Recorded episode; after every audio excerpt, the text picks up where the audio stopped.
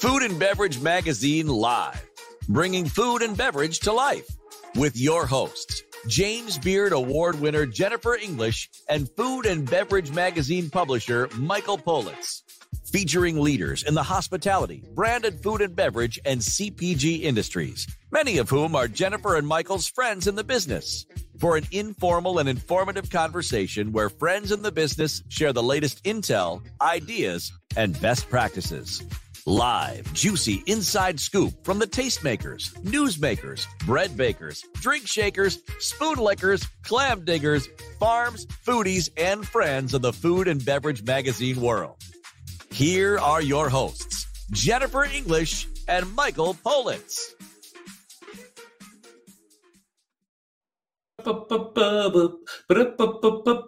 Oh, sorry. I got so excited. Happy Memorial Day. Jennifer, there's not a day in this world that I wouldn't work with you. And in Memorial Day, you want to work, we're going to work. Well, I want to start out by saying to everyone who serves, everyone who has served, and everyone who has contributed with their service to giving us the freedoms we enjoy even in this crazy period of pandemic, including my own paternal grandfather. This is uh, William McCullum, and he wow. was a flyer during World War One with Eddie Rickenbacker. And by the time World War Two came around, he served again and is buried at Arlington National Cemetery, where they will place a wreath at the tomb of the unknown soldier today. And well, they go around and they beautiful. Plant, well, they plant a flag at every gravesite. And while I cannot be with my grandparents today in Arlington at Arlington National Cemetery, uh, I am with them in spirit and paying uh, honor and homage to their sacrifices uh, for us. You know, we stand on their shoulders. Listen, my great grandfather was part was part of Teddy Roosevelt's Rough Riders. Nice. And they fought with against Pancho Villa in Mexico, right? I know that's probably close to where you are right now in Tucson, right? That is not far. Isn't that nice? So so yeah, so he was down there and and it was the early teens ish, you know, of, of the 1900s. And uh, yeah, and then my grandmother and everybody were born after that. But that's what he was. He was from Washington D.C. and him and him and I believe uh, Eisenhower, Patton, those guys were all part of that. They were all in that group of Roosevelt and the Rough Riders and moving moving across tough the country. Guys. Tough guys. Yeah. Yeah, tough guys. But you know, as I think about Memorial Day, I always think about this pilot right here. What do you think of this guy? Look at this guy. You know what I mean? I mean, I'm trying to look like him. I love this guy. That, and it brings, wait, wait, wait, wait. I thought that was you. Oh, thanks, Jen. Yeah, it's, it's me soon. We're going to find out who that is because our first guest was just a phone call away. Our first guest. I'm super. Maybe, maybe the greatest guitarist. I like to call him a guitarist because he's from the South, Florida, but it's the South um, of all time. And uh, was a Renaissance man.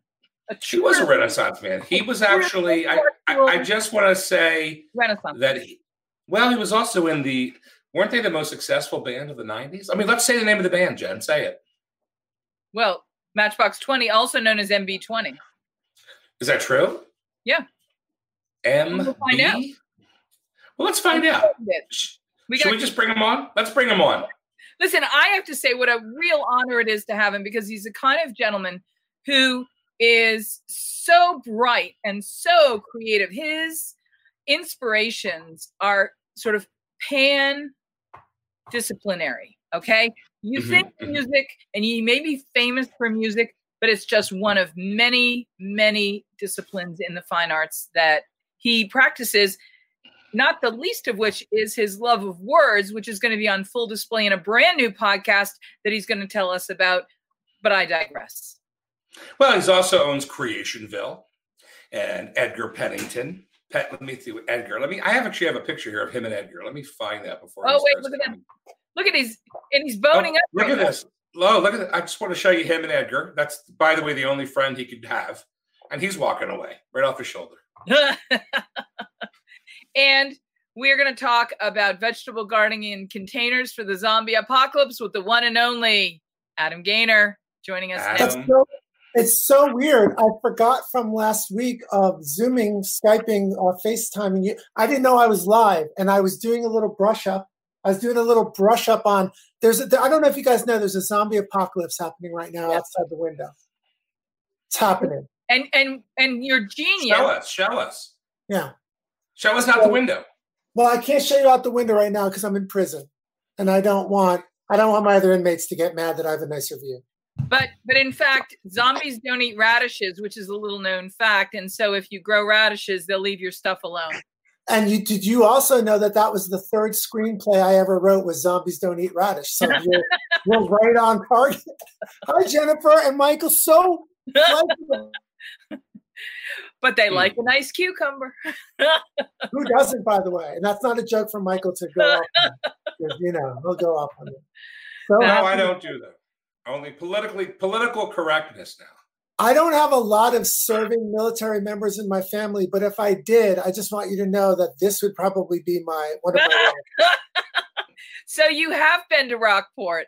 I have been to Rockport. This is salty. He inspires me on my desk every day. That is so awesome. Do you know what's so funny? I What? have one of those. You what? One of those? I have one of those. Yeah, I whittled this right before breakfast. I just did a little whittling. I do a little whittling right before I eat my little bagel, my blueberry bagel. Nice. That was such an intro. That was really nice. I feel like you wrote that a couple weeks ago. That was very, very poetic and beautiful. Thank you, Jennifer, for the kind words. Well, I Well, Jennifer's had a lot of time on her hands lately. like and, so uh, many of us. and she's like, I don't want to push you around. I know that Okay, song. that was I know that's all. And so while my my cinnamon roll dough is proofing, I have plenty of time to come and visit with the most interesting and influential clam diggers and spoon lickers when they come on the show with us. Not to mention the most famous um, foodies and friends and the movers and shakers that we know. We I joke do- all the time that you never know who's going to come by and drop Yeah. in, and you never know what's going to come out of their mouth. But that's what makes podcasting and live broadcasting fun. Hey, Adam, I, I want to talk a little bit uh, about how you're managing. I mean, you're a guy who has spent a, a preposterously inordinate amount of time in your life on the road. And, you know, I'm going to imagine that for somebody like you who is so fluid in the fluency of the road, Mhm. this must be a challenging time. It is. Um, it's you know. Sorry, I was muting my thing. There was a. I feel like there's a cargo. Uh, there's a cargo military parade going on by my uh, little little villa here. Anyway, um, it's a good time for that. So I'm doing fine. You know, I, I think I just I have a different perspective. Uh, first of all, I'm super introverted. So there's there's three or four days uh, a week that I normally don't even go out anyway. So that's like pajamas, being inside, pretty normal. And then you take this crisis, and I think we all, like the three of us and many people in this world, are so freaking blessed on a daily basis that I heard this funny secondhand from a friend told me this comedian said, Look, and, and today, this is the most appropriate story.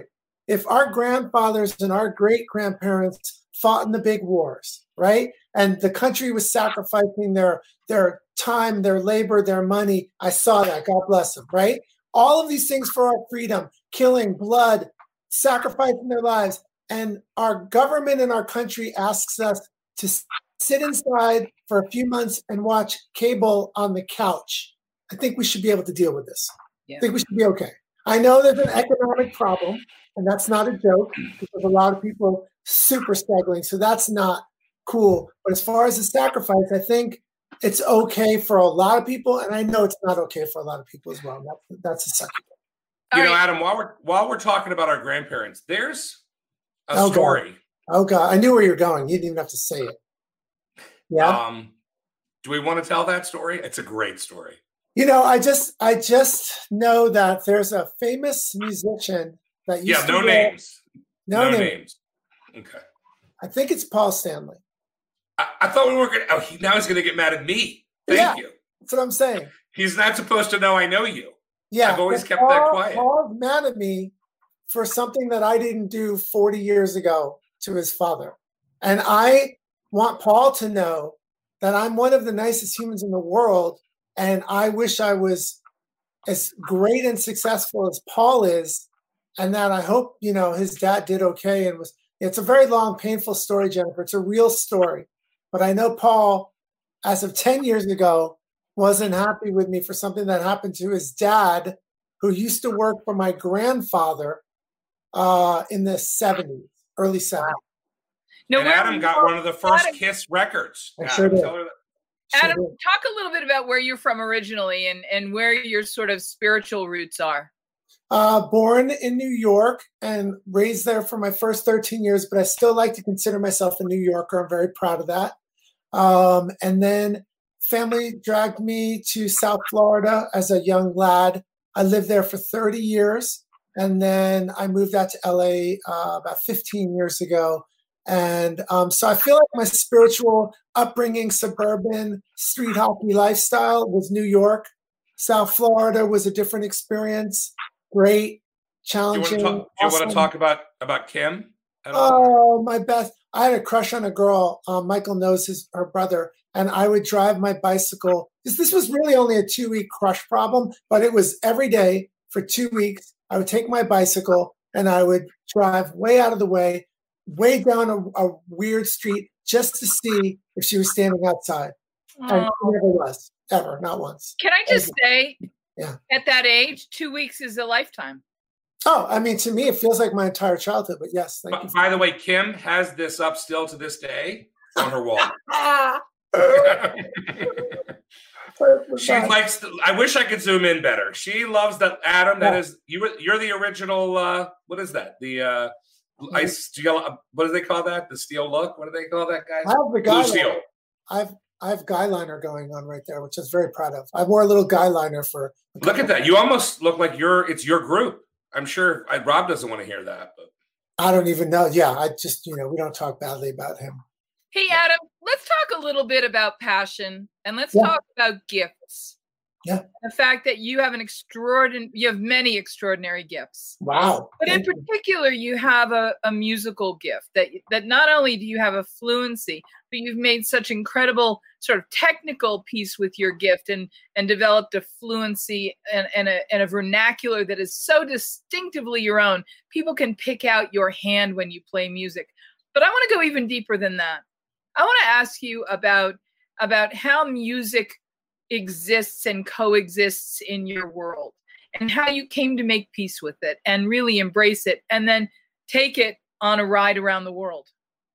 Um, it was a funny thing. I think, you know, the older I get and the more removed I am from the days in the band in the in the mid 90s through the mid 2000s, um, I think I'm a lot luckier than I used to give myself uh, not even credit for, but that I, that I would actually admit to. I used to get mad when people said, "You got so lucky. You're so." I used to be like, "Dude, I answered phones in a recording studio for eight years until I was a 30 year old man, so that I would get my break and be around the best talent in South Florida." I was like a sacrifice in a way because I'm a 30 year old phone boy trying to get a break. You know, I started when I was like 22. When I was 30, the producer of Collective Soul wound up meeting some guys in Orlando, Florida. It turned out to be Rob Thomas and two other band members.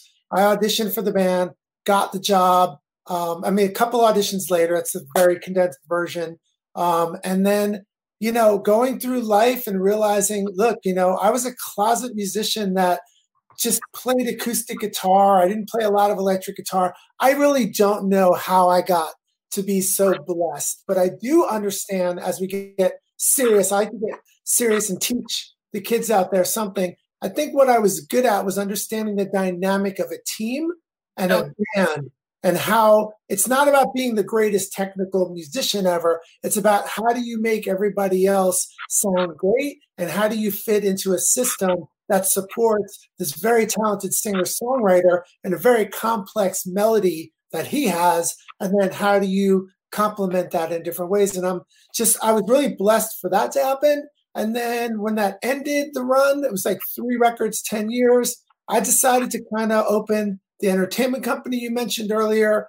And that really, I always feel like I'm more Walt Disney, Rod Serling, and Steve Jobs than I literally am Jimi Hendrix or Keith Richards. And I don't know how I got my first dream done. And now I'm just trying to build a whole new mountain climb. Eh, you know, um, Adam, when you say that, one of the things I want you to help explain uh, for us and for the listeners and, and viewers is how explain how unlikely, how difficult it is to get any group of people together in uh, the same kind of musical style that would allow the success you had to even happen. I mean, it. You know, there's no obviously no one in the world can bottle a formula of hit success. Like there's just, you know, I have all these little self-help things that eventually I want to publish and give people an understanding of how you can shore up the things that you're weak at, how to be better at the things you're great at. But the truth is, we were very fortunate to have a singer songwriter that had a lot of talent.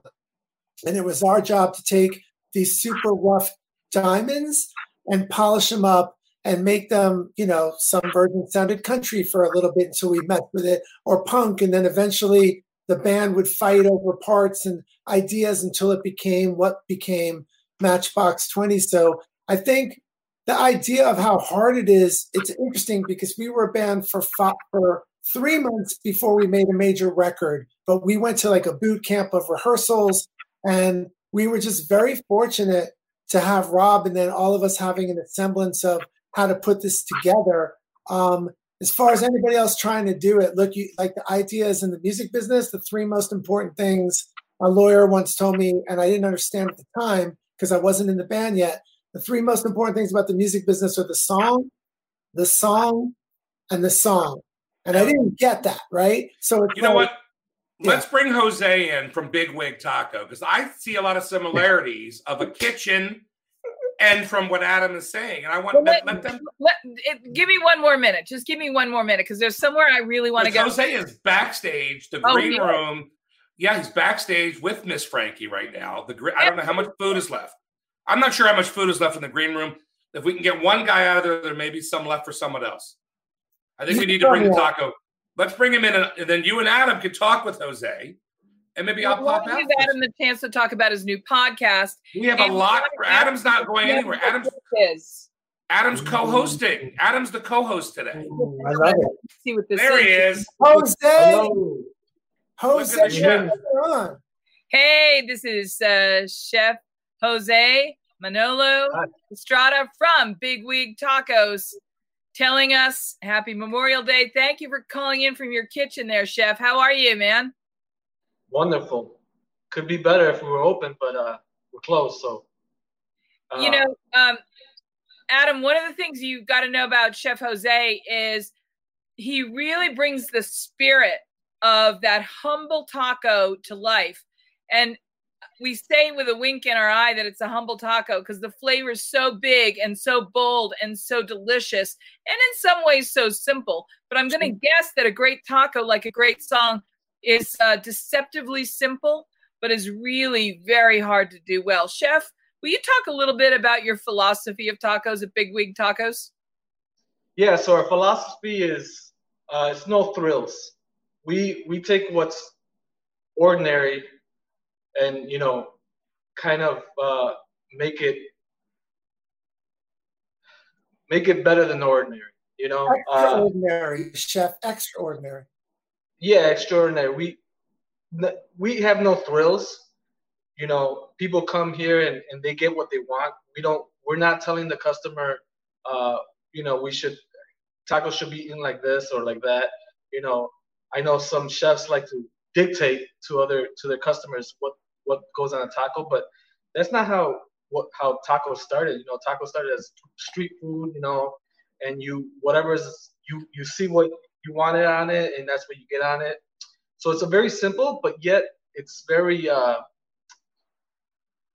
it's it's very you know it's kind of like very refined. We like to refine the simplicity of it. You know, we we sell a lot, but I always say quantity has a quality because we sell so much that that's a quality of its own. So I know it's down to earth, simple, fast, uh, fresh ingredients. Every day we come here, we every day in the morning we come here and we chop lettuce, we chop onion, we chop cilantro. Nothing's frozen. Uh, nothing. We don't have a microwave. We don't have a freezer. Hey CJ, so, I have a question. I got a question for CJ Leslie. Can I jump in? Absolutely, it's your show, brother. CJ, listen. So I'm a creative guy. I'm in. I used to be in this crazy band in the '90s. I don't know if we got properly introduced, but I was in this little this little weird bar mitzvah matchbox 20 band back when you were probably way too young, which is a good thing. My question to you is look, me and you, we're kindred spirits, and here's how. You're a creative dude. You're in the kitchen. You have to be a creative genius to be successful and separate yourself from the rest of the pack. Am I correct? Right? You have to be Yeah, creative. absolutely. So, what is, tell me something about what you're doing in the kitchen that's going to separate you from the beaten path. Why is everyone going over to Big Wig Tacos and freaking out over your flavor palette? What are you doing in there that separates you? we we do not uh, we do things the old school hard way. Yeah. We do not. There's nothing. We don't skip skip uh, any steps. You know, like I was saying before, we don't freeze anything. We don't. We do everything uh, by hand. Yeah. We make the salsas every day. We flame broil the salsas every day, every morning.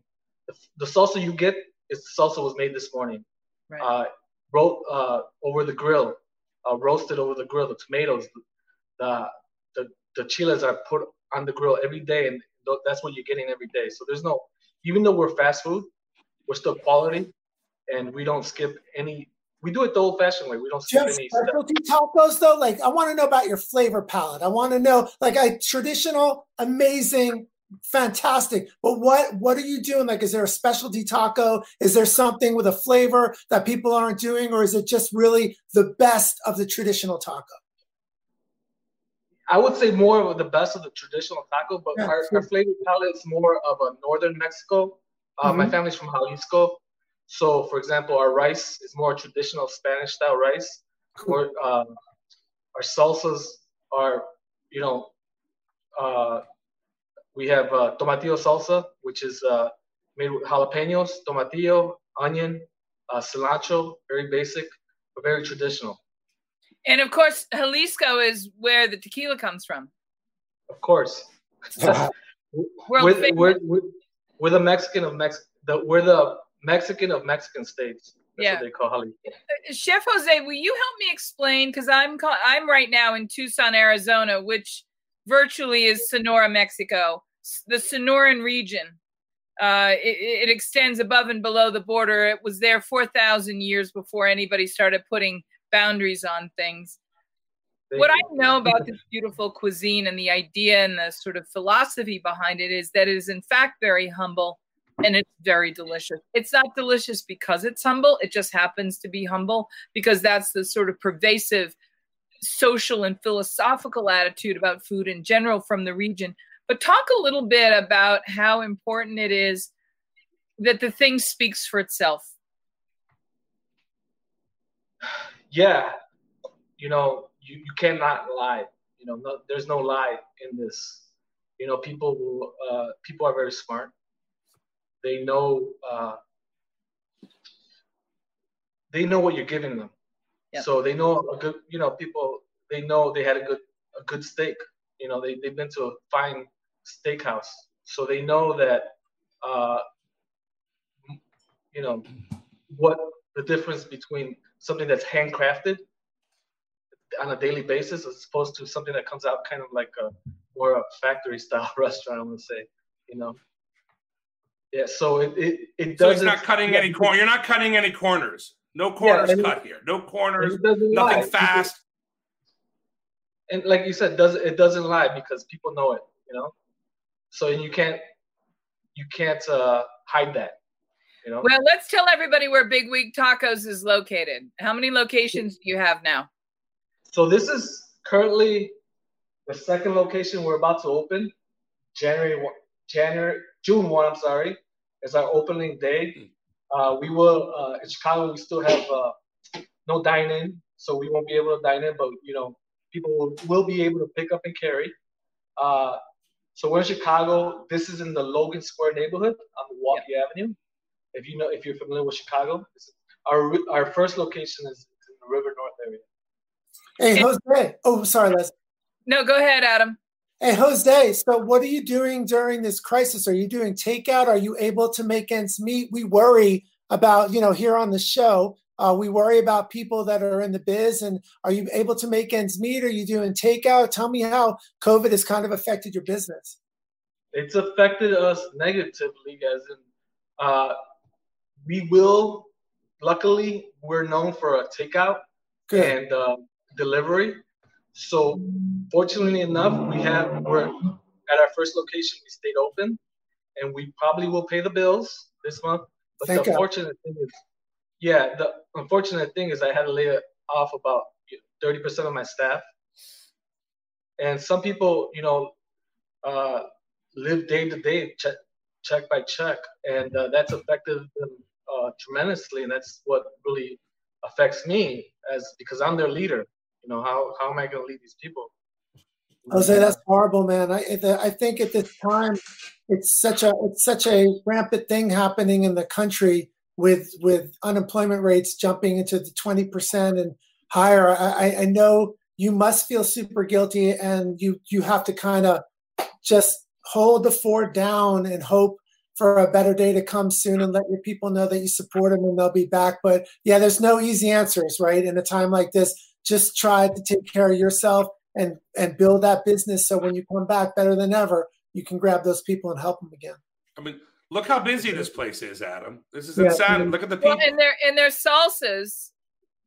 As, as Chef Maria Mazon from Boca Tacos, that was nominated for the James Beard Award uh, semifinals this year, said anybody can make a taco. What really distinguishes you is your salsa program, because salsas really allow the spirit of the chef and their philosophy of flavor to shine. And the big wig salsas are world famous. That's cool. So Jennifer, she was from Boca Taco. Yeah, it's called Boca Taco and Tequila. Adam, am I wrong, or is that Mouth Taco? What's that? Boca. Boca. Mouth Taco. Boca. Hey, um, Chef, before we let you go, one of the things I want to say to, to remind Adam and everybody is one of the things that that Bigwig does brilliantly well is you can get volume of to-go food not just like two or three tacos. You could get like a bunch of food for a bunch of people, and they're really, really good at that. And I think that's one of the things that they're doing that allows them to survive in this period of really not only, I mean, I hate the word uncertainty, it's just challenging, and, and they're shining at it. Thank you. I'm so happy for you, Jose, and I'm really proud of you, dude. It sounds like you have a wonderful business and you'll get over these tough, weird times. Yeah. And when you do, you're going to prosper, bro. And your next, your other business is going to flourish. I know. You seem like a great dude. Thank you very much. Appreciate and you'll, And you'll come back and visit with us again soon? Yeah, absolutely. Awesome. And when you're in Chicago, come visit me. We'll oh, do yeah. that. Thank okay. you, Chef. Than't you. Thank you, thank Chef. You. Thank you, thank you, thank you. Bye bye. Nice to meet you, Chef. Okay, good. um, it was nice.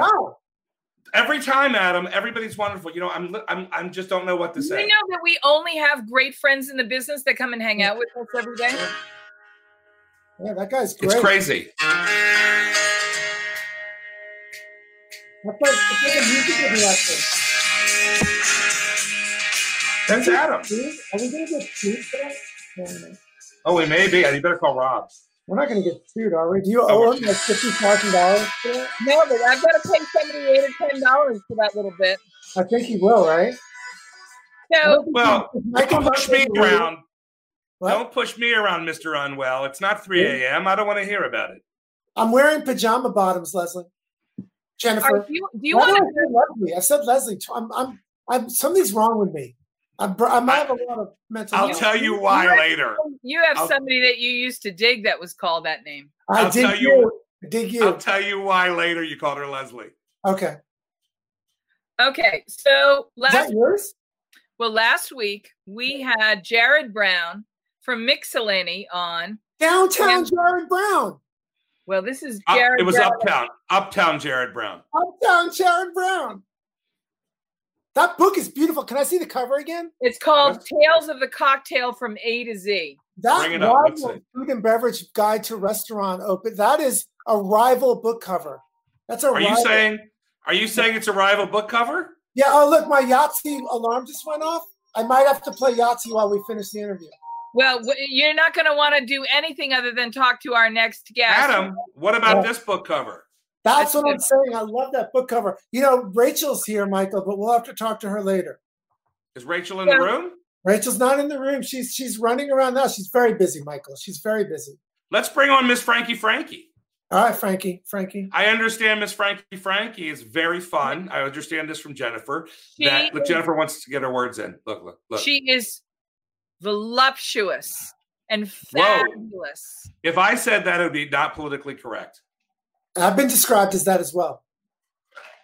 Adam's been describing me as voluptuous for days. There are some Go ahead, Jennifer. Sorry about that, Leslie. Jennifer, I'm sorry. That's me. I have a mental problem. It's not you. It's I apologize. Well, then you fit right in here, brother. You should come more often. I love you, Spicy. Do you know what this is? This is a short snort, and it's in a Oh. glass that is a non-traditional glass I for what that. you might think it goes into. It still But our isn't. next guest, do you know what this is? No, yeah, it's a little crystal goblin of short snorts. You And like that, Adam? It's Yeah. cognac. One of the world's leading experts and educators in the topic of cognac is up next. Her Oh. name is Ms. Franky Franky. She travels all over the world teaching and has been one of the figures who has been pivotal in reawakening the really appreciative connoisseurship of fine cognacs around the world. What is Whoa. cognac? What is a brandy? Is a brandy a cognac? Is a cognac a brandy? What's Armagnac and where is Armagnac and where is cognac? And if you saw today on Facebook that you can't call something quarantine unless it was from the quarantine region of France, otherwise it's just a sparkling pandemic. That was one of those things that made me laugh and made me think of Franky. Franky, who joins us now from her voluptuous bar or boudoir. I don't know which it is. But Franky, Franky, and I spent a lot of time juicing limes and lemons in the back of the house many years ago when we first met in the early days of Tales of the Cocktail. Back in the days when we were just a few hundred cocktail geeks in a room, dreaming of the day you could walk into a, a bar anywhere and get a Negroni without having to explain how to make it, or better yet, a fabulous cognac Manhattan or Stinger. Thank you, Franky. Franky, we can have those things with better booze. She joins us now. Franky. Cheers. Hello. Thank you for having me. Can you hear me all right? Oh, we can hear you fantastic. We should call her Franky Neat. You can call. I mean, I, I like that. Neat Franky. Miss Franky, your place looks ways. fantastic. I love the design. Looks good. Looks cool. Thank you. You know, yeah, I'm trying. That's a funny thing about doing all these uh, live things these days. I basically have this much space because I live in downtown uh, Brooklyn, New York. Um, Nice. so this is this is it. You're seeing. Uh, I'm hiding in the clothes. I'm hiding all the shoes. Um, but yeah. So thank you. Looks great. It's all about what you make your camera space. Doesn't matter about the rest of the world. It's what your camera space looks like. How's my how's my camera space? It looks it's gorgeous. You've got. Where's your microphone, boxer- Franky? It's in in my iPad. Do I need? I don't have a professional. I'm gonna mic. I'm gonna have you tilt it forward just a little to pick up a little bit closer or a little better. I think Okay, her. I think her microphone's in her headset. Actually, you know. So this is what I'm going to do. How about I turn this up? Is this better? Is, Is this- is- your are you is hearing me your better? microphone in your headset? I th- I think it's right here. Yeah. Should I should I get closer? Should There I you go. Louder. Okay. Maybe I should take these out. I don't know. Maybe.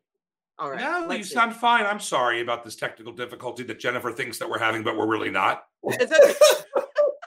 That's the great thing about live TV or live whatever this is, virtual streaming. Uh, yeah, let's work it out. Whatever. I'll speak louder. I'll speak louder. So- louder. You guys, I've known Franky a long time, and she really is one of the great and grand dams of the cocktail world globally. No matter what country she goes to, she is welcomed.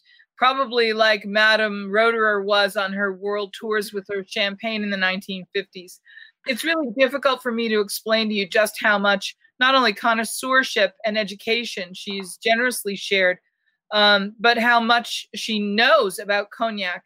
Uh, and it's really a thrill to have her come. So, Franky, talk a little bit about cognac and your love and what you're doing these days. Well, okay, that's a lot of different things. Well, I became, I'm a certified cognac educator and I became one in 2014. Uh, so since then I've just been, uh, I don't, I don't sell anything. I just educate about the category. So I don't work with any one brand. Um, and I really enjoy that because I get to speak about all different styles of cognac. And I've been to the region about eight uh, eight times now. Uh, I, am dying to go back actually. Um, and and yes, I really enjoy the educational aspect of of whatever I do.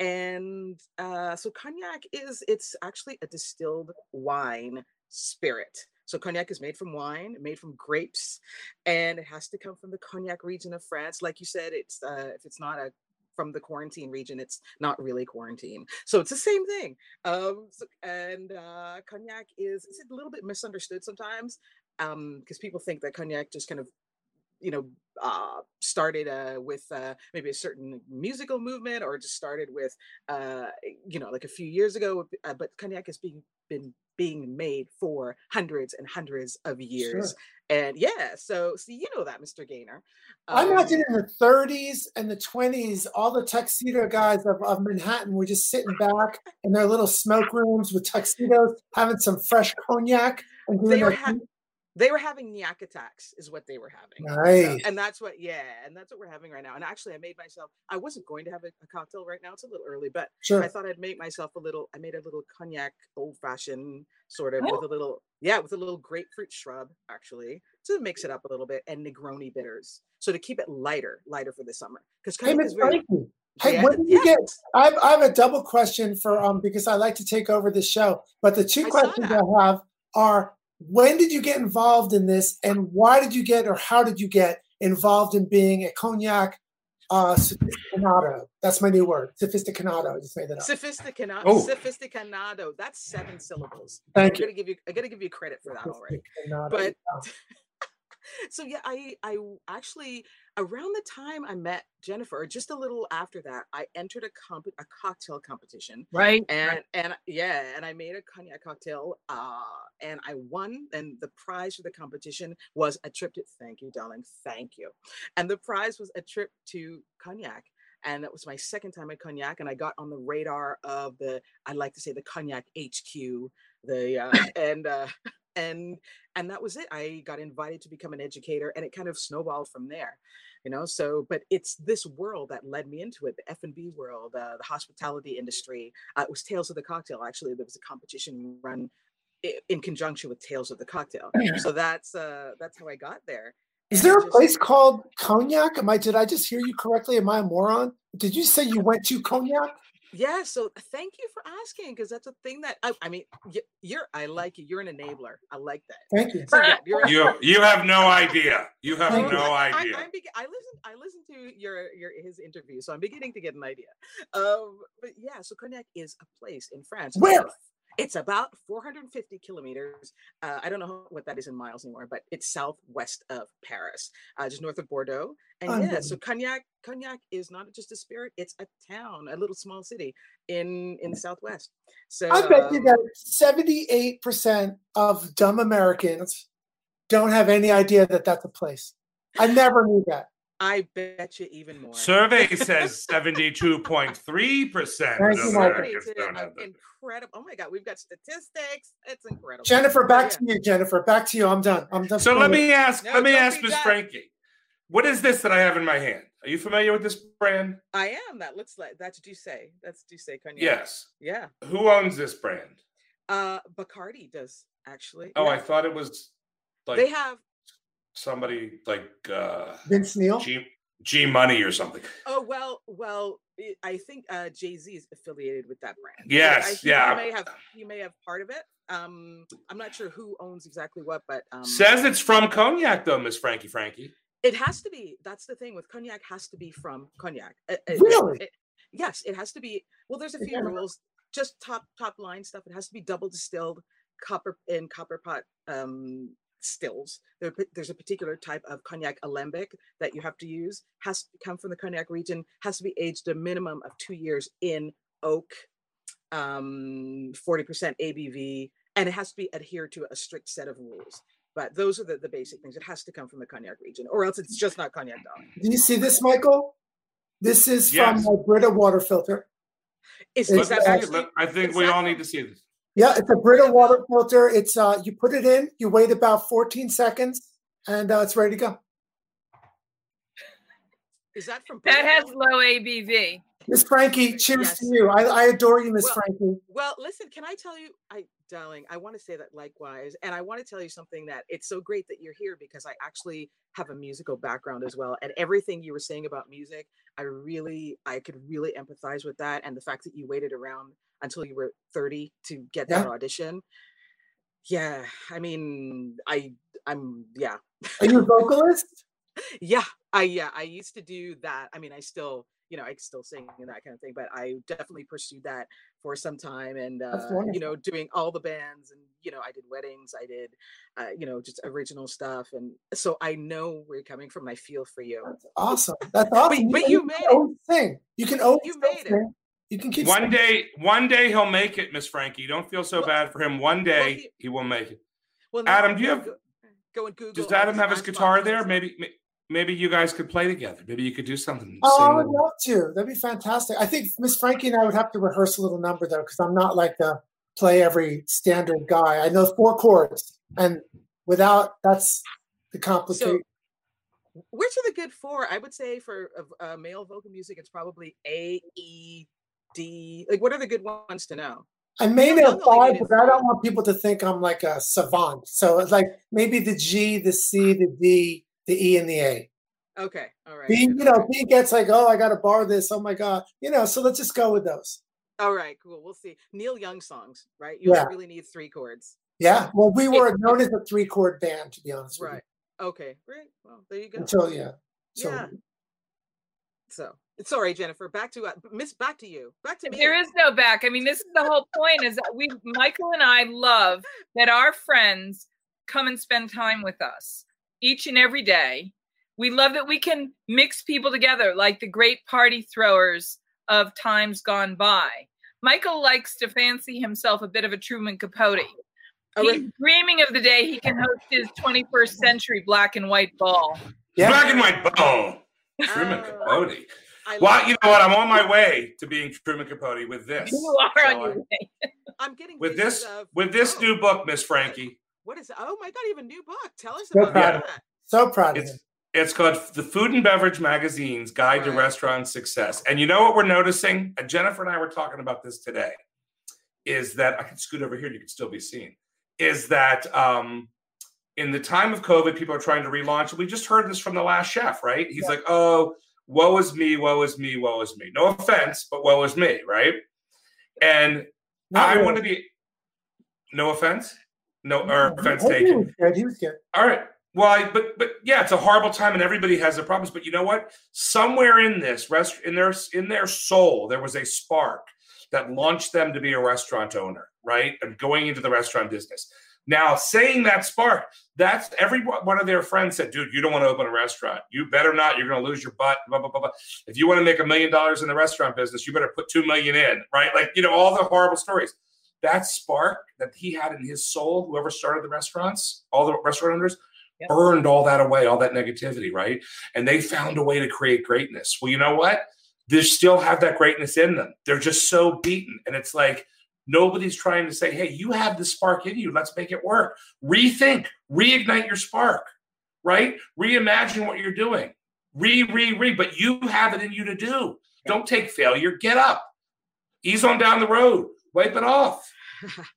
I, I think that's a, a great sentiment, but at the same time, you have to be realistic. It's not that easy for everyone to just wipe it off and get up and you know. uh, there's a lot Oh, of people. Franky. Well, let's get real. You know, there's a lot of people who are really struggling who might not reopen, and I think it's um, it, it's not as easy as everybody uh, says, especially particularly if you're an owner. So I really feel for people right now who are going Yeah. through and dealing with this in any way. Of course. No, no, we all feel for them and we want to help in any way we can. But we no, but Michael, I, I, I get Franky's point, and, and I'm going to jump in here and say, Michael, we are them. They are us. We are one.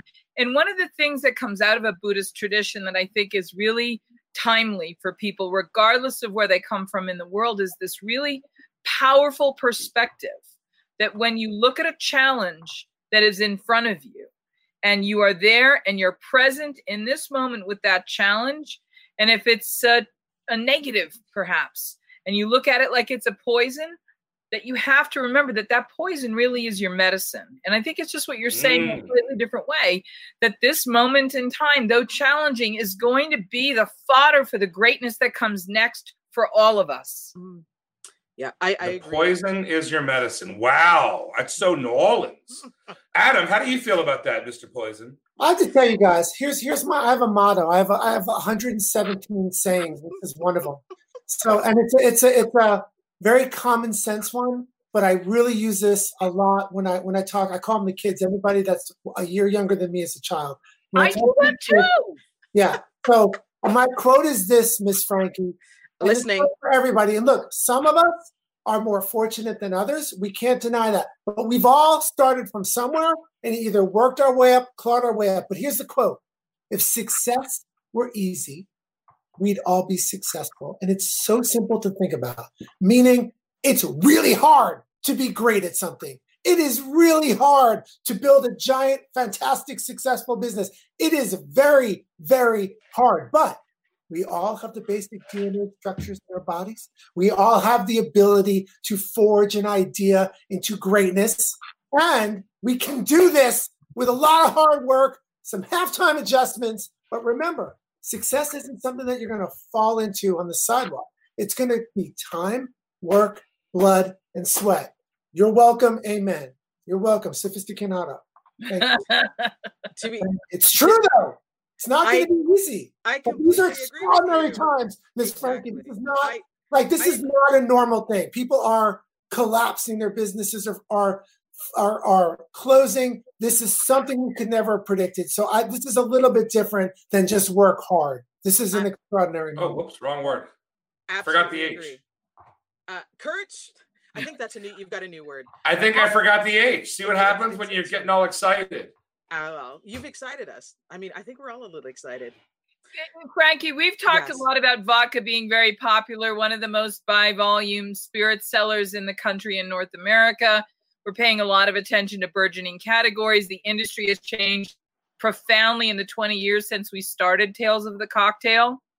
Where are we in terms of our embrace, adoption, and enjoyment of cognac? How popular is cognac these days? Well, I'll tell you. Um, so first of all, cognac. As I said, I became an educator in 2014, and I will say since then, um, exports and sales have gone up. I don't know if that's a coincidence or not, but I'm just saying. Uh, there were uh, millions. I'm trying to think of the actual statistic. I want to say something like 91 million um, bottles of uh, cognac exported last year. So there's a lot of con- lot of shipments, a lot of people buying cognac. And what's interesting is that they're not just buying the older expressions now. People are uh, enjoying younger expressions like VS, uh, two years old, VSOP, four years old. So people are enjoying it in different ways. And there's a lot more. Aha, there you go. Raynal, VSOP. There you go. This is, I think, this is one of the great entry cognacs for people to discover the category, especially if you're going to do cognac blending in cocktails, in mixed drinks. Uh, this is one that I particularly like. I get it at the Trader Joe's. It's less than $20, which is a remarkable price for something that still adheres to that VSOP standard that comes from Cognac France. Well, how? So you said that's less than twenty dollars for a VSOP. Yeah, and and again, it's it's one of these fantastic beverages uh, that comes from uh, cognac in the southwest of France, uh, aged in French oak barrels. And if you wanted to get to know a category of spirits, well, there's one. There's several ways you can get to know them. But cognac was was traditionally. We have to go way way back. You have to remember from colonial times, brandies and cognacs were something that almost predate some of the whiskeys we enjoy as part of our American identity. And they Uh, were oh. very pervasive and is certainly part of our New Orleans tradition as well. Go ahead. Yeah, I mean, wa- yeah, definitely predates. I mean, as um, it started getting double distilled in around uh 16 1700s i mean we're talking about that long ago. So Yeah. we had the, the the english and the dutch the northerners going to cognac in order to buy their brandies buy the brandies from there. And so again going back to 16 1700s so this is a long long time ago. And if you want to talk about cocktail applications i mean in jerry thomas's book from 1862 the bon vivant's guide he actually names he calls for cognac in some of his cocktails in a lot of punches in in the julep uh, that kind of thing. So cognac has always been there. It's just was just a matter of uh, it, it, recently being and i when i say recently maybe in the last 10ish years or so being reintroduced to to to the general public. Right. Um so it's that's what i'm saying it's not new you know and people have been enjoying it for uh f- forever. And and cognac i will say that you know quality is important. I haven't tried that particular right now but you're saying it's it's it's quite good it, you enjoy it look, i'll tell you things that i like about this. It, okay. It, it's brilliantly sippable. Uh okay. the label itself uh indicates that it's a, a very rare old French brandy. And it's the address is 113 Avenue Victor Hugo, Commerciant uh, in Cognac, France. It says VSOP, which I'll have you describe what that means. Right. Uh, but it has a stamp in the glass uh, that's the 1840 date. And this is a house that has been since 1814. Right. So these are things that say something to someone that's exploring the category. And as a cognac educator, what do those kinds of things mean? What do all those indicators on both the label and the bottle mean? Is that okay. cognac New Jersey or is that's the other cognac? That's okay. the other cognac. We're talking Michael, the original, the original. That's actually cognac, um, cognac shore. oh, the cognac shore. Now, um, Jennifer, would, would would this have anything to be in what what what our lovely friend ben, our friend Bénédicte would be involved with? Is would that be cognac? Are you now, thinking of Bénédicte Hardy? Yes, yes. Uh, soul sister Bénédicte. She's a lovely lady. I was actually lucky enough to meet her in 2013, and so yeah, her brand is Hardy, H A R D Y. Mm-hmm. Yeah. And she actually and, won the hundred points, Jennifer. Yeah. Uh, at the awards, at the Proof Awards, which is the competition that we sponsor.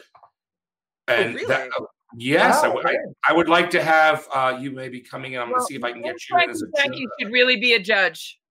I would. And this is what judge. I'm, I'm this is what Bénédicte Hardy won: a solid gold proof wow. award. They literally got hundred points. hundred points. Wow. And it was That's judged. Incredible. It's judged by not just bartenders like all the other competitions. This is judged by buyers, distributors, big box, people that can move the brands. Right. I will tell you this that Hardy, because of the Proof Awards, and we'll have you, Miss Franky, into Las Vegas. We'll fly you in. Um, and we'll put you up at a beautiful resort. That's how we do things here. Very high end, very high class. That's the only way um, I do things. High with our partner, with our partner Delta Airlines Sky Clubs, and Bénédicte was happy to find out that Hardy Legend is now carried at all the Delta Air, not that they're going, but all the Delta Airlines Sky Clubs now. Thank you to the Proof Award because they chose that, and they chose five other brands and they of different types of spirits um, without knowing the names or what they were, and they chose them because it's just based on flavor. Incredible, and that's and that's what it should be about. You know, about yes. the flavor um, and about what you can afford to. Not everyone can afford, you know, really high end, but that's a great thing about cognac, and that people don't realize that there is a, quite a range, not only in styles but in price points as well. Cognacs that are made for for cocktail, or cognacs that are made for sipping, but um, well, no buts really. I'm glad to see that there's cognac in the Delta uh, lounge. Yeah, I didn't notice that and last I, time I was. And, and Miss Franky, Franky, I have to say, um, the Hardy Legend for the money has a kiss of antiquity, and I'm getting a little ahead of myself because one of the things that I love in the world is the flavor of an antique cognac.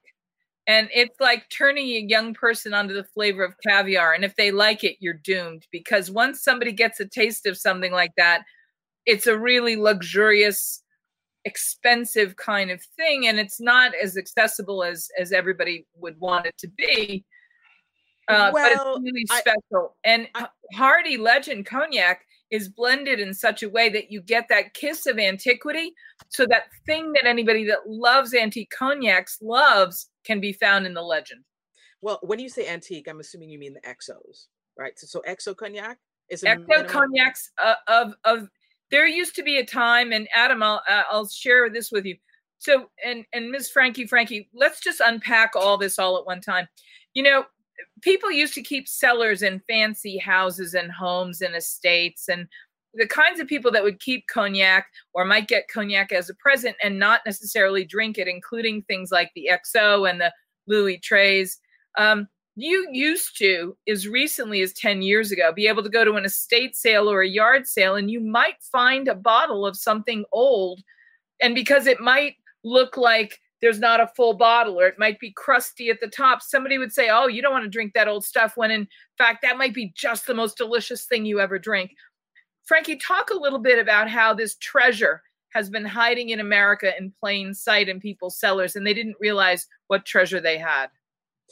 Well, I think um, first of all, I've never actually had a cognac from an, an estate sale. I have to say, I would love to. Now that Come you hang with mentioned me, it. So. I think I think I need to get to New Jersey. Probably in, in Cognac, New Jersey, they have these sales. I would assume. I would assume. But uh, you know, I, I I have been able to go into in Cognac. They call it the paradis, the paradise, which is where all of the, the houses keep their best and oldest cognacs. So yes, it's no, it's actually really exciting to see some yeah, of it'd be them cool. because yeah, because some of them are just they're really atmospheric and some are really really clean, but others are just kind of you know have the mold in there or they have just cobwebs where they because they want to just leave it as as is. Yep. So um, I've tasted some really old eau de vie, and it really is remarkable, really incredible. And you know what's interesting is like with cognac, there, it's a blend. It's all about the blends of older eau de vie, of younger. So sometimes you know it can be two to three eau de vie. It can be up like hundreds. So that's what's really incredible about cognac as well. It's about the blending and really uh, the the craftsmanship, the craftspersonship, because there's a lot of female master blenders now as well. Um, that that goes into it. So it- do you do you run like a public? And this is going to sound a little little silly, but do you run like a public uh, cognac club? Something cool that sophisticated people can kind of get behind, and you can help monetize and do something cool to brand the name bigger and get everybody even more excited about it.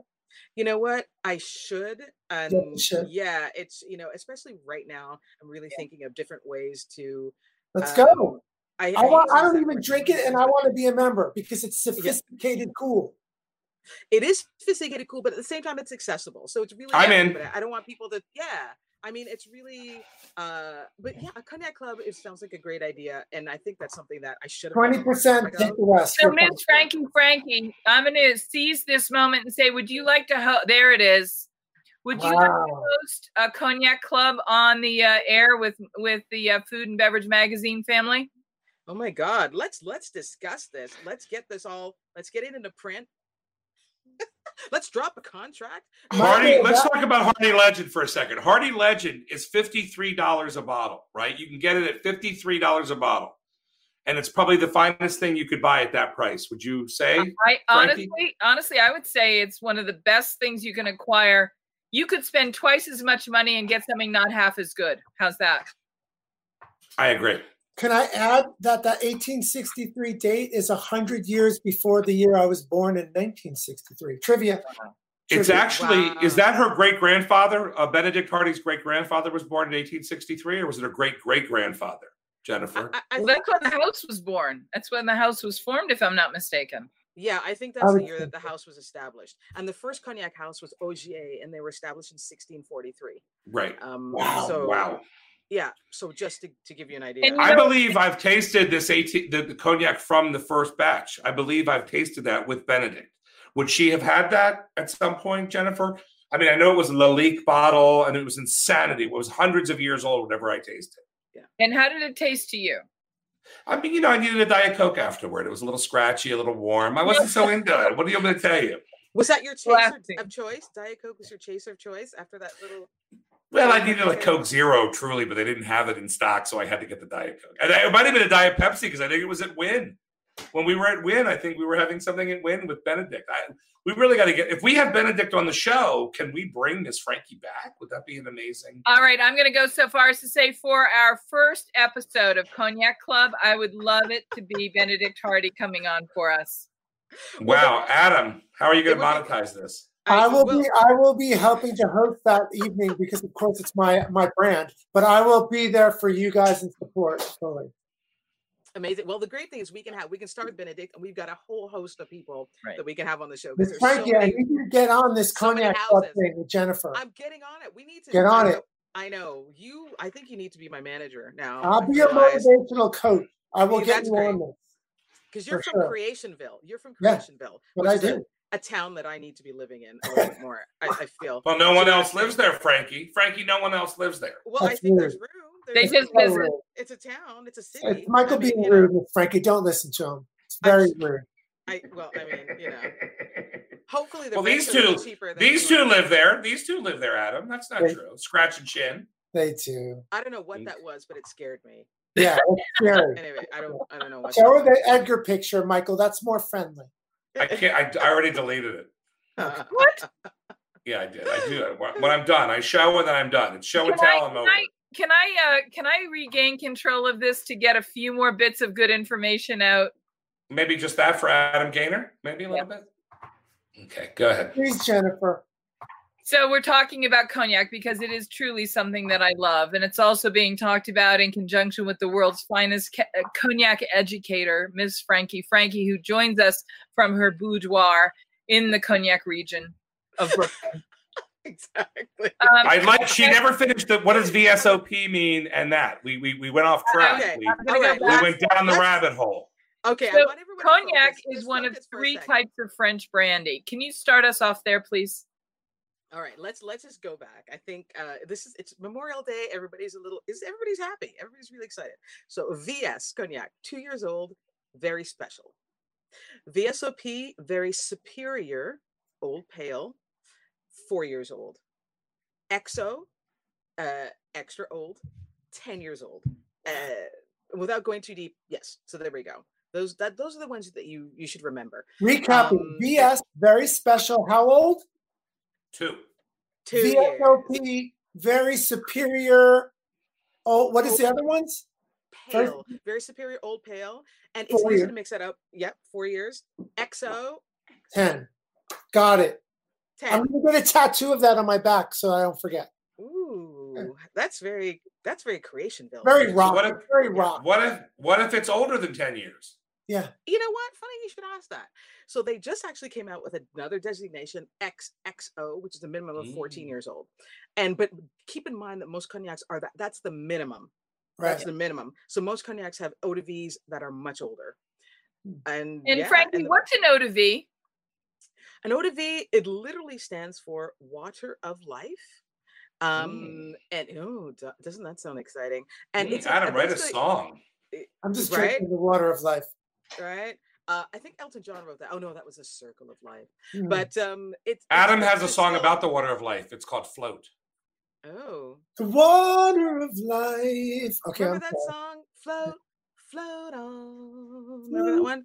Yep. Float on, float on. So uh, uh, distilled spirit, um, distilled spirit, eau de vie. Eau de vie is taken a brandy. A lot of people call brandies eau de vies, and a, a distilled spirit. A cognac spirit is called an eau de vie becomes before it becomes a cognac. So Right, is a because- brandy is a brandy a cognac or no? Uh, well, cognac is a brandy. A type of brandy, but but brandies, not all brandies are cognac because, of course, cognac has to be, as we said before. To recap, there will be a test. You know, eight coming from the region, age minimum of two years. So brandy can be made from any fruit. You know, you can have cherry brandy, apricot brandy, that kind of thing, right? And um, so brandies are distilled from fruit. Cognac, however, made from grapes, particularly Ugni Blanc, which is Mm. also called Trebbiano in Italia, uh, and um, and as you know, the uh, uh, the, the criteria that we were saying before. So yeah, So Brandy is a fine girl. What a good wife she would be. So all cognacs are brandies, but not all brandies are cognacs. exactly, exactly. There you go. Now, I'm going to throw a wrench in the works and say there's another region that produces really wonderful world class brandies that we call Armagnacs. Yes, that's And true. all Armagnacs are brandies, but not all brandies are Armagnacs. And the way I describe the difference, Ms. Franky Franky, Mhm, mhm. is that Armagnac is like the country mouse of of brandies, and cognac is the city mouse. It's the difference between that country rustic feel of the Armagnacs and the sophisticated sort of citificatiousness of the cognacs. Well, I don't know if a lot of the Armagnac producers would like the country country mouse analogy, but I understand what you're saying. And part of the reason It, why it just has a quality to it that is a little bit more. yeah. Who- Jennifer, who's your who's your favorite country mouse? I know who my favorite country mouse is. Who's yours? I My Uh, favorite con- my favorite is Fievel Mousekewitz. Yeah, no, I get that. Um, uh, you know what? All day long, I there are two. Well, there are several houses that I really I like quite a lot. Um, but I really love the Hardy cognac. I, Well, I like- uh and authentically do. I, I have I have been fortunate. I've sipped some Louis Treize that has been wonderful. Yeah. Um, and I've been very very lucky in my life um, to get uh, some sips from our. Fr- oh, we're gonna have a spirited dinner now. oh my god. Is it so weird bad. to be hosting the show and just decide I needed something to eat? Is this a weird No. thing? No, Okay. we've made you hungry. Is Adam Oh, hey, come say hi. Oh, you guys, you have to meet my wife. This is Miss Rachel. This is Miss Rachel. Hi, Oh. Miss Rachel. How are you? Look at that. God, look at her. How did that happen? Miss Rachel Let made me me this fine display of vegetables. And um, was that chickpeas? What is it? It's chickpeas, tomato, some radish, carrots. And she got it all from this. We did some this in the eggs. backyard this morning. We, we I love that. morning. Amazing. Yeah. Just something healthy, you know, nutrients. We have That looks chickens so in the great. closet. We're breeding. Listen, the, re- the reason you want to eat like that is it's going to boost your immune system and help you fight everything off. You Got want to stay away from the sugars. You want to stay away from the bad stuff. That's the good Exactly. stuff. That's Jennifer. She's the smartest one on the show. She knows what she's She's the about. smartest one. No, Miss Franky Franky is. Oh, I love you, Miss Franky. I just make Jennifer has one of these. Jennifer has one of these. I- Wow. Yeah, I don't. look I don't. I have a whole roll of stickers that have that on there. Amazing. Hey, listen, Rachel, it's lovely to meet you. Oh, One of you the things we do in New Orleans is we have these events called spirited dinners where where people will come in and the spirits house like the cognac houses will come and they will pair either a sip or a cocktail with each course of food and they will collaborate with the chef to come up with a very harmonious very chord like uh, pleasurable combination of food and drink for each course ms franky has done That's some wonderful. Brilliant Definitely, dinners definitely. I did some spirited dinners back in like 2011 and 12. This is going way back with Tales now, but um, so just to go back to what you're saying about Armagnac, just quickly, the the one reason that Armagnac is not as well known. eh, Or had not been traditionally as well known is because the region of Armagnac is like landlocked. You know, Cognac is right. You've got the the Charente River there that people where people had access to the region, but um, Armagnac was mostly enjoyed by the producers and again we didn't they didn't have that kind of that access to um the out i wouldn't say the outside world but a lot of you know the different pr- pr- um uh, tradespeople who were the negociants who were selling to the english and the dutch that kind of thing so Right. that's all cha- Negociant, Adam. Negociant. negociant exactly that's another big word yeah chew on that one for a while They love learning about this stuff. in cognac too, huh? Exactly. So, um, but Armagnac I love as well. I mean, I really do. You know, I'm a bartender. I love all spirits. I love working with all spirits. You know, so um, Miss So, bring it on. Miss Franky, one of the things that um, cognac has a certain profile in popular culture, but the reality is that great cognacs make great cocktails. Now, I might not use an XO sipping cognac in a cocktail, although it would make it a splendid. You know, I'm, I'm I might not use my Hennessy XO, but but you just got to know if you used your Hennessy XO in a cocktail, it might turn out great. I love Martell Blue Label. Um, again, great sipping cognacs. There are some houses that just really lend themselves to that kind of um, Well, yeah, kind of luscious, really pleasurable luxury. But then there are some cognacs who mix brilliantly well in cocktails. What are some of your favorite cocktails that use cognac, and what are your favorite brands for using as mixers in these cocktails? I love that question. Well, I'm okay. Wow. So for favorite cognac cocktails, I think a great gateway introduction cocktail, a cognac cocktail, is a French 75. Uh, you know, cognac, yeah. a you know, lemon juice, a little simple syrup, top the champagne. You you can't go wrong, and it's really accessible and delicious. Um, in cognac, people drink cognac tonic or cognac and ginger. You know, as a a, hi- a long drink, a highball with a, a slice of lemon. That's nice. Yeah, yeah, and that's a really Great easy way- combination. yeah, exactly. A really easy way to get into it. Um, for people Could sprinkle a little turmeric in there as well. Ooh, No, no. maybe a little mince too. It's not Oh get my crazy, God. Michael. Don't get crazy, Michael. No, that's I like adding that. garnish. Sure, yeah, me too, for sure. Like a cognac mojito type of. I'm an international. I'm an international man of mystery. Is why you Miss don't Franky, can I ask you an honest question? I, I feel like cognac in its best because I'm I'm very sophisticated. It's supposed to be mostly by itself. Am I wrong? Because I'm a novice. I'm a cognac novice by myself. Well, what I always say is, um, I wouldn't say you're wrong. I say you'd enjoy your cognac however you'd like to. How what I will No, say. just by itself. Tell everybody to stop mixing it. We need to start that right away. No, I, I disagree. People have been traditionally enjoying it. Kind of, you know, it was known as the after dinner sipper, uh, you know, in front of the Yeah. fireplace. But those days, yeah, right. I mean, that can, but don't do that because we, we don't use that kind of glass anymore. I'll get back to that in a second. Not We don't? It's like a Do this. snifter, Do right? this. Do this. Exactly. I- I Oh, should've- I okay. should have brought my perfect cognac. Where glass. is I your- like Get it.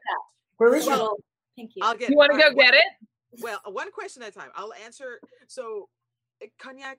Okay, you enjoy it the way you want to enjoy it, right? It depends on the expression. You can go for older expressions, neat on their own, but so many cognacs are great um, in, as we said, in cocktails, right? So you just use maybe a younger expression that doesn't have as much aging, doesn't have as much wood to it.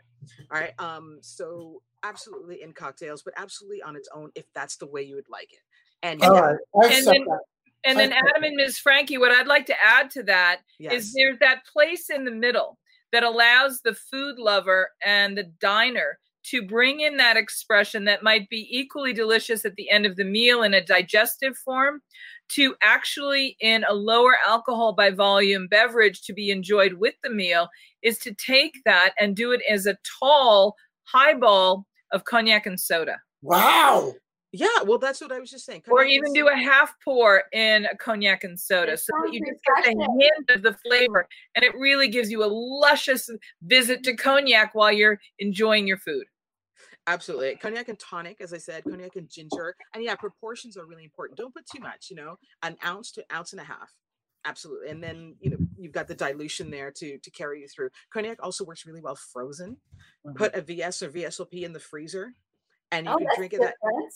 Yeah, because what that does is, and you've probably done this, maybe people do it with vodka, maybe have done it with gin. Mhm. Um, There's that famous Duke's in in um, in London that serves all of their martinis. They pull their gin right from the freezer. They don't even dilute. So what that does is that gives you uh, that kind of fattens up the mouthfeel. So it gives you more of a mouthfeel. It gives you more of a kind of a viscous liquid to work with, and it really makes it a lot easier for certain people to to enjoy. So yeah, I mean, just try it any way you'd like. There are really no rules. But yeah, we like to use a tulip glass now rather than a snifter. We like to use the tulip glass. Ooh, the tulip. Wow. Michael, You're Michael- getting inspired. you must have Michael uh, a stock photo of a tulip glass. Tell me that you do. He'll that No, I grab do us- not. He'll All right, grab us well- a, a stock photo of a tulip Oh glass. And while he does that, I'm going to say one of the, my If you favorite bring a things little bottle of it says One of my very favorite things to have with a frozen cognac is a is a warm gougere. Ooh, Mm. frozen warm- that was warm my high school band name, Warm Gougère. You know, it, it, it brings around. It, it brings a lot of this, Jennifer. Convivia. does. Putting the putting the con in conviviality. That's what we like to do. No. A word. Miss Franky, you're my new favorite person. Oh, stop it! I love it. Well, don't. I mean, I'm just. Thank you. Oh my god, You're so full of knowledge. We're going to. Well, we're going to have to. We're going to have to do this Creationville thing. Where you know, you're man, my man, new manager. I'm your mentor, but You we know. got a cognac club, and Jennifer is going to help run it. She's my girl. I'm Yeah. involved in it somehow because I, I- we don't have to use my face because that'd be disturbing, but some kind of a seal for I our think- You know what? We Here's here's what happens in Creationville. Adam comes up with um, illustrated avatars for each of our connoisseur alter egos. Done. Ooh, I like that. I like I'll, I'll have Rachel is also an amazing graphic designer, so we can come up with the Cognac Club seal. We'll make our own Oh. seal for the club, Jennifer and, and Miss Franky. We just need to incorporate Miss Rachel's hair out. into something. Can we just incorporate Mm. your hair Mm. somehow? I know her Yeah. hair is great. Right? Oh, oh, thank It's you. like a wave. It's like a Thank you. of Her hair is what cognac is Oh. made from. Fine strands of her hair is melted down. Oh my Do you know? god. Do you know what her hair? What song makes me think of? Do you know What? the Julie London tune "Nice Girls Don't Stay for Breakfast"? No. Oh, woman- Oh, The woman who has hair like that, and the soundtrack of Julie London's "Nice Girls Don't Stay for Breakfast" That's cute. while we're sipping at the breakfast table, Oh my god. having a piece of English muffin bread toasted with some homemade jam. Oh. We have truly, we have truly, we have good. derailed. We have It's derailed, so- Jennifer. Let's let's Lovely. get back on the track. Let's get back in there. Jennifer, we have we have Okay, you guys derailed, need to- Take care. Rachel. and so- uh, All right. Well, okay. So I'm just going to quickly. The reason that Jennifer, you asked me to come out and just talk about this this little Zoom that I'm doing, so I'm just going to mention that Right. real quick before we Yeah. go out. So I'm doing a little, and Adam, you might be interested in this. So there's so many people in our industry who have uh, come from uh, artistic backgrounds, who have an incredible talent, um, singers, musicians, poets, that kind of thing. So I've been doing a very low key DIY Zoom where I welcome people to just uh, 30 minutes of unscripted chat and performance. It's a part talk show, part sing along. So I'm doing that every Tuesday at 3 p.m. An And, uh, authentic talent show slash variety show. Exactly, exactly. So tomorrow, for instance, I have Fraser Campbell, who's a brand ambassador, and Brian Schneider, who is uh, who runs uh, the Quality Meats program. And I've had people like Dale DeGroff, Tad Carducci, uh, Julio Cabrera, Joanna Carpenter, Abby Gullo. I mean, I've had a lot of great people on the show. So that's been really exciting and just fun. And I started that during this time as a way, uh, as a distraction. I mean, there's no way that we're getting uh, away from what's going on right now, but I wanted just for us to have an outlet so we could laugh and just take our minds off of these struggles that we're thinking about every day. So, And what is the name This of your variety show? well, I called it, uh, to be honest with you, it was hard to think of a name, but we'll get back to you, Adam, I promise. Uh, it was called, I called it Quarantunes and Quips. Q and Q, yes. So, because we're doing quarantunes, yeah. So, so that's it. Tuesdays, I love it.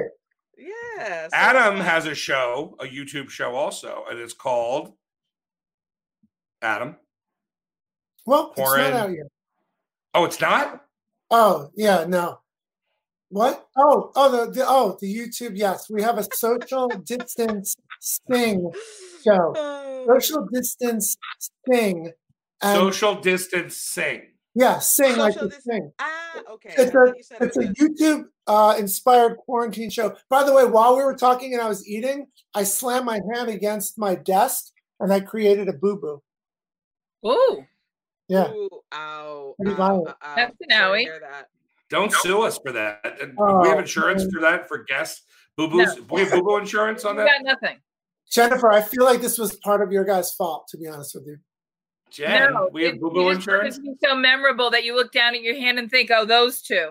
Yeah. So anyway, getting back to me. So it's called Social Distancing on YouTube. It's a it's a Dot com. COVID variety show that that shows everybody in isolation as we get back to the new norm. It's beautiful, poetic, hosted by a lovely, lovely woman, uh, Natalie Lander, and we love her. And that's really my plug of the day. My own podcast is coming out next week, but I'll be back on the show next week to talk about it. Thank you. Is is Lola Falana on your show? Lola Falana. Well, Old Man Falana's daughter, yes. Lola Falana. Is she still around? She's a variety show. What Jennifer? What are you showing us? We got to wrap this up, Jennifer. We're losing is- viewers. this People is are getting. bottle. This is a bottle of Marseille's Remedy. It's a it's a oh. variation of a thieves oil produced by a company called Wild Creek Naturals in British Columbia, Canada, and Oh it's goodness. clove, cinnamon, eucalyptus, lemon, and what it does is it was part of that combination of essential oils that protect you from viruses and the plague Mm. doctors used it during the black ages and so when you show me that boo boo on your hand Yeah. when you're in Brooklyn, New York, and you want to just protect yourself a little more. Got, I was just going to say, I suggest you take a look at that. I have to show you something that's frightening that you won't even believe it. But do you know what a plague doctor looks like? hmm I do actually. That is a plague doctor. That Wait, is a hold that up. outfit. And do you know how I know this, you guys? No. I have a, a, a project, a hand sanitizer project that a friend asked me to, to partner with him on. And I originally asked for an art design which was not this. And a friend of mine sent me this photo, and I thought it was the scariest thing. That is literally the plague doctors would show up at your house. Yeah, there you go. There you Yes, go. so scary. So scary. And they they had these gloves with long talons and between and between patients what they would do is they would handle a pomander which was an orange studded with cloves and in all of these natural remedies they were able to protect themselves from the germs and the bugs and the viruses and such so If only we could do that now. yeah. you know? well that's the whole I point mean, you can yeah. you don't need all the chemicals you don't need all those petroleum based this and that Mm. You just need clean well. Well, before we go any further, I just wanted to thank you all for having me on the show. It's r- r- really uh, not what I expected at all. This has been very exciting. Well, Franky, we love to have you. We want to have you back one day when Adam's not on the show to bother you. Adam, I'll have one. I'm thinking, Adam, I want to know one question for Adam. Were you are you an only child? No, I do require a lot of attention, but that's just a mental illness I have. Okay, I was wondering. I mean, I you know, just curious. No, it's the truth. I just need a lot of attention. He has You know one what? And I friend, though. He's an only friend. Edgar. And Edgar. and, and Miss Rachel, of course. Miss Rachel is like my best friend. She's Oh, the- and that's the way it should be. Well, but Uh, thank you so much. And you know, really, Jennifer, this has been come a long time coming. So I really appreciate having me. And you know what else, Franky? I have to say thank you for the education that you've done. You were in a category that really was not well beloved at the time that you got started. And you took the things that you just genuinely loved about cognac. And you reminded us about the beauty and the elegance and the sophistication and the history and the flavors and the beauty of this product and you reminded us why we should love cognac and why we should never have forgotten about it and why no matter what our price point is there is something there for you and whether it is the one of my other favorites is the XO delamain i love Cool. delamain and and the Yeah, blue yeah. label martell but Yeah. on an ordinary day you can find something to make a cocktail with at trader joe's for under $20 that is from cognac and I know it's a blast stream compared to what you're used to, but it's a great way to remember that you can take some of your favorite sips. And remember at that time when Antoine Amédée Peychaud was inventing cocktails in New Orleans, Louisiana, wow. was doing things like just simple Yeah. old fashions and man- Sazerac. Yeah. and that- Sazerac. Yes. There's- Well, let's let's save this for another day. Let's Yes, save it for another day. thank We are like an, Thank at 25 minutes over, Jennifer. Whoa, Oh, we're over. Okay. Oh my God. Thank you. I'll just say thank you. Network is going to cut us at any minute. Network is going to Okay. cut us at I any get minute. paid by the minute, so I'm fine. Yeah. Just drink your coffee. Miss. Franky, we'd love to see you again. We will see you Thank soon. Love you, you Miss Franky. Bye. Love you. Great to meet you, Adam. I'm going to Google Matchbox 20. Bye. Thank She was adorable. Adorable, Jennifer. Adam, I have to tell you, every single guest that I line up to come on this show, Michael, at the end of it's like, oh my God, that was amazing. And I'm like, I know these are our friends. Amazing. She was really And I- very, very, very, very educational, very, very brilliant with the cognac community. She's going to start that club. Jennifer, you help her with that little cognac club. I think that's going to be big. Well, I'm also going to tell you that she has really a, b- she's got extraordinary singing voice. She's Yeah, so sublimely talented. We should have her sing next time. Maybe she can get a little pianist accompaniment and maybe do a little number for us. You're going to melt when you hear her sing, but you know, that's your business. You are fluent in the music arts. All right. And as Mrs. Spices, I'm fluent in flavor chords. All right. Mrs. Politz just pulled the plug on today's show. Sorry, Mrs. Politz, I love you. Yes. Thank you. I have to listen for the baby now. We love you, Adam. Will you come back? I'll be I'll be here every day. You know me. I don't tease anybody us. that wants to reach us, I am at spiritskitchen at gmail.com. And we love you and thank you, Jennifer. We'll, we'll see you tomorrow. Go home, hug your kids, and count your blessings. Oh, I love that. Oh, I do.